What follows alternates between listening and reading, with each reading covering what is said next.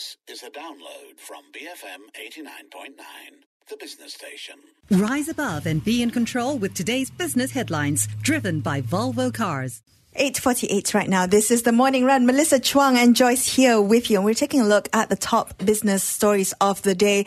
Really, inequality seems to be the theme of the day. Uh, the government appears to recognize the need of the yawning income gap that is between the B40 and the middle and high income households. Now, looking at the mid-term review of the 11th Malaysia Plan, you have the six pillars um, for the plan but three out of these six pillars have outlined, uh, uh, I guess, achieving more equal distribution in terms of wealth. Yeah, so if you look at the second pillar that aims at uh, inclusive development and well-being of the people, the third targets balanced regional development, and the fourth focuses on human capital empowerment. And uh, Klang MP Charles Santiago, he has said that, you know, wages have been kept low for too long, hurting labor, especially low-skilled workers. It's not healthy for the economy, and now people are paying the price. And he adds that, you know, the need to revisit the country's poverty line at is it's just too low. Okay, so of course there's been calls by economists, for example, for better education for the B40 to help increase productivity, short-term measures, for example, st- stabilizing food prices, affordable transportation. Uh, and of course, we are on the cusp of budget 2019. Helicopter money, for example, would be a, a very good shot in the arm for the poor. Mm, as well whether as, or not we might see that, Chuang, because, you know... Because we are constricted by way of fiscal measures. But also, this budget is touted to be a good budget, not a goodies budget. It's, uh, it's touted to be a difficult budget. It, it is. To, to cite the economists. painful, bit. painful. Mm. Yeah. So how the government comes up with, uh, and this is the the Pakatan Harapan's maiden uh, budget. It's going, it's going to be very interesting to how, how innovative they're going to be. Well, Subang MP Wong Chen has said that progressive taxation is the only way to narrow the income gap. And in quotes, he says that the government could maintain the current tax rate, ensure efficient collection, and uh, really use the money on the poor. If we speak to economists, what they're saying is that if we hear what they say, they're saying that better education for the B40 could help increase productivity, as well as, uh, uh, as Chong mentioned earlier, stabilizing food prices, look at affordable transportation. Yeah, so um, the thing is, when you look at the official Western um, uh, computations of the disparity between the rich and the poor, the haves and the have-nots, what is called the Gini coefficient, mm-hmm. over the last 40 years, the, num- the numbers actually dropped from 0.51 to around about 0.4. But uh, research by the Khazanah Research Institute suggests that quite the opposite is happening. And in the Edge Weekly, of course, this week, um, they've got uh, people like Dr. Nungsari, uh, people from the KRI as well, discussing the fact that actually the gap has never been wider. And there's a huge gap between the rural households and the urban households. The fact that even the large enterprises' productivity is superior by two and a half times the quantum to, for example, the government sector. So there's a lot of room for improvement. Mm. How the government does is from its maiden outing is going to be very, very interesting. Yes. Because, I mean, most of us, we know kind of like from a broad macro perspective what is needed, like education. The, the nuts and bolts is where the action is. It's in the implementation, Yeah. right? Yeah. Yeah. and if you look at stats also, they show that among the urban poor in KL, one in three households have no social safety net. This means like no insurance, no SOCSO, no EPF. They are earning above the, the poverty rate, but you know, they, they, they have no social safety net. So I want to cite the fact that um, you know how Bank Negara is, has issued a directive to foreign insurers to reduce their holdings uh, in their entities by some 30% to local interests. That's right. Well, that initiative has been thwarted somewhat because of the fact that the local market has been so weak. So they can't IPO those shares, they can't do it in the trade sale because it's too expensive. Who's going to buy it, right? So um, citing sources, the Edge Malaysia has, has, has basically attributed a couple of suggestions, kind of like an advocacy article suggesting to Bank Negara that a third option exists because if the four, three or four big foreign insurers were to say, uh, put each of them two and a half billion ringgit into a fund, which would then go on to have a huge accumulated fund size of about 10 billion ringgit to then insure the B40 and to give them the adequate healthcare protection, then it would go some way towards alleviating their problems and to narrow somewhat this disparity because as we know and we I want to cite Ong Kian Ming's uh, discussion this morning saying that you know our discussion of where the, po- the poverty, Poverty line is, has yeah. must also include the potential vulnerability of your of your dependents and the medical costs associated with it. It's one thing to take your gross income number. It's quite another to also be cognizant of the fact that you're one medical disaster away It's or one medical poverty. cost away yeah, from so, disaster. So I think we, should, we need to make the distinction between absolute poverty, which has been almost eradicated, 0.4% here in Malaysia, but uh, relative poverty is still quite rampant, especially among the urban poor. Yeah, and uh, especially if you come, well, when we look at the budget 2019, it could be there are a number of things they could look at. It could also be in terms of uh, tax deductions or exemptions, not just tax rates. Uh, like Wong Chen was saying, progressive tax rates is the way to go, but it also could be exemptions where um, taxpayers could get exemptions on certain things. Yeah, we have a whole bunch of, we've got a laundry list of exemptions here, and the sales and service tax is quite reflective of the fact that we're moving in that direction. I think the progressive tax regime benefits those who are making money. But in the B40, and you've got two kind of levels. You've got the low income and you've got the lower middle income. They comprise about 40% of households, right?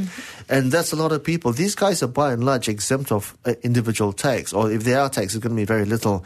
They need much, much more. Yeah. What is that much, much more? If I were just to come back very quickly to you know that source story in the Edge about um, foreign insurers could likely fund you know this this kind of medical scheme for the poor, I'm just wondering whether this is with in the spirit of what Bank Negara wanted into, when they wanted to cap foreign ownership of insurers, right? They essentially wanted it to go back to the local equity. Yeah, go back to Malaysians because a lot of these uh, foreign insurers 100% owned by them and they repatriate back the funds overseas.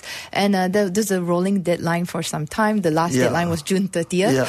After, after May 9th, there was no news on it. But recently, last week, uh, FT came out with an article to say that the Malaysia, uh, Malaysian government could be open to discussions about allowing foreign insurers to maintain full ownership of domestic insurance. And, Yeah. and do you remember? I think it was the, under the previous uh, Bank Negara governor. I mean, he was very, I guess, uh, particular. Uh, uh, he had some choice words to give to the insurance uh, uh, landscape, insurance sector about unaffordable insurance, sh- insurance that was not being, you know, not not servicing this this um, section of society.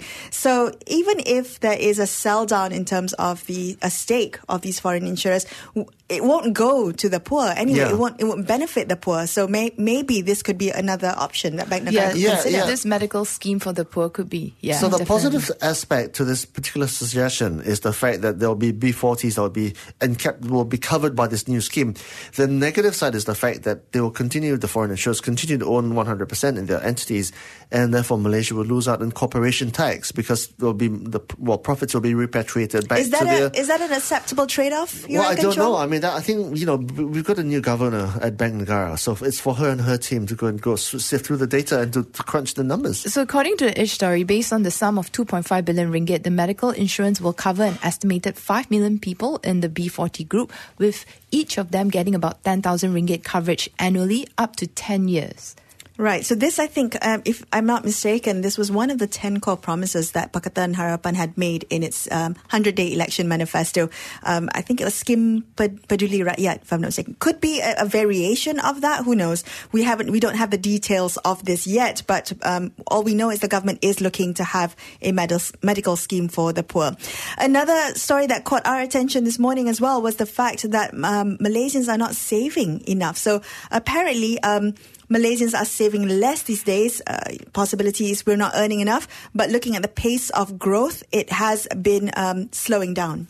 Yeah, so for um, 2017, that has weakened compared to the previous years. Uh, for 2011 to 2012, that went up to nearly 7%, while that's the savings rate, while uh, 2016 to 2017, savings only increased by 4%. Mm, so maybe the wages, um, the increase in wages is something we need to look at. Other news this morning include the front page of Starbiz. Eyes on who replaces Tajuddin. This is in reference to the CEO of Bursa Malaysia, um, Datuk Sri Tajuddin Atan. His contract will expire by the end of March next year. And so the Star is looking at who could be the replacement for him. Yeah, exactly. So this is quite apt because obviously this comes hot on the heels of discussions that could, be a uh, capital gains tax on on capital market profits, and if that would happen, that would really spell the death knell of Bursa Malaysia as we know it because it's been it's been in such distressed territory for the last few weeks, uh, years, especially in terms of primary issuances. But um, some of the names that have been discussed obviously uh, include people like um, RHB Banks, head of Group Wholesale Equities, Azura Asman. Don't forget that Tajuddin Atan has come from RHB. Yeah, previously. Yeah, he was He the CEO. That's right. of RHB Bank. Mm. Another name is uh, Bank Group's Managing Director of Wholesale Banking, Wholesale Banking, of course, another name for investment banking, uh, Raja Teh Maimunah Raja. Mm-hmm. And of course, MA Group CEO, Dato Muhammad Umar Swift, also in the mix. Also, we have uh, SJ Securities MD and CEO Dato Ahmad Azman Abdul Manif. That's also another name up in uh, potential name being considered for the post. Uh, Starbiz also wrote about how the board is said to be experiencing some pressure to consider certain individuals for the top post. Oh dear. Okay, so that I think uh, what we want to see is less uh, political pressure when it comes to corporate Malaysia, right? Yeah, um, just want to also point out that there's some internal candidates being considered. Of course, Chief Commercial Officer Selvarany Rasiah, as well as Chief Operating Officer Datin Azalina Adam. Uh, from Selvarany's perspective, she was formerly CRO, Chief Regulatory Officer. And if she is um, obviously appointed to head Bursa Malaysia, might spell a, a more hardline stance with regulation or from a frontline regulator? In fact, even one day, maybe down the line, um, consolidating regulatory duties with one entity rather than the two right now, with Bursa frontline, uh, SC uh, backend. You know, it's a bit confusing to yes, investors, yes. right? Okay, so, this could maybe we might see some changes there. Yeah. Um, the other thing that came out over the weekend, if you guys uh, uh, saw this, CIMB Group has appointed Dato Sri Nasir Ahmad as their new chairman. Yeah, so this took effect on 20th of this month, uh, the Saturday it just passed. This follows uh, Dato Sri Nazir Razak's, uh, him stepping down on the 19th. Yeah, so Dato Nasir is from Media Prima, isn't he? Isn't that his background? Yeah, yeah. He's group so chairman of Media Prima. It is, but you know, CIMB obviously a, a, um, one of the GLIC big investments, and um, you would have to assume that following the wake of Dato Sri Nazir Raza, uh, the new chairman, either has to basically fill that, that aura that that he left behind, or you have a kind of like a, almost like a safe bet, right? And it does appear to the market that Dato Nazir is a safe bet. All right, we've got the nine o'clock news bulletin coming up next with the opening numbers from Bursa Malaysia. Stay tuned, BFM 89.9. Keeping you on track for peak business performance with the new Volvo XC40, the expression of innovation. Volvo, made by Sweden. Thank you for listening to this podcast. To find more great interviews, go to bfm.my or find us on iTunes. BFM 89.9, the business station.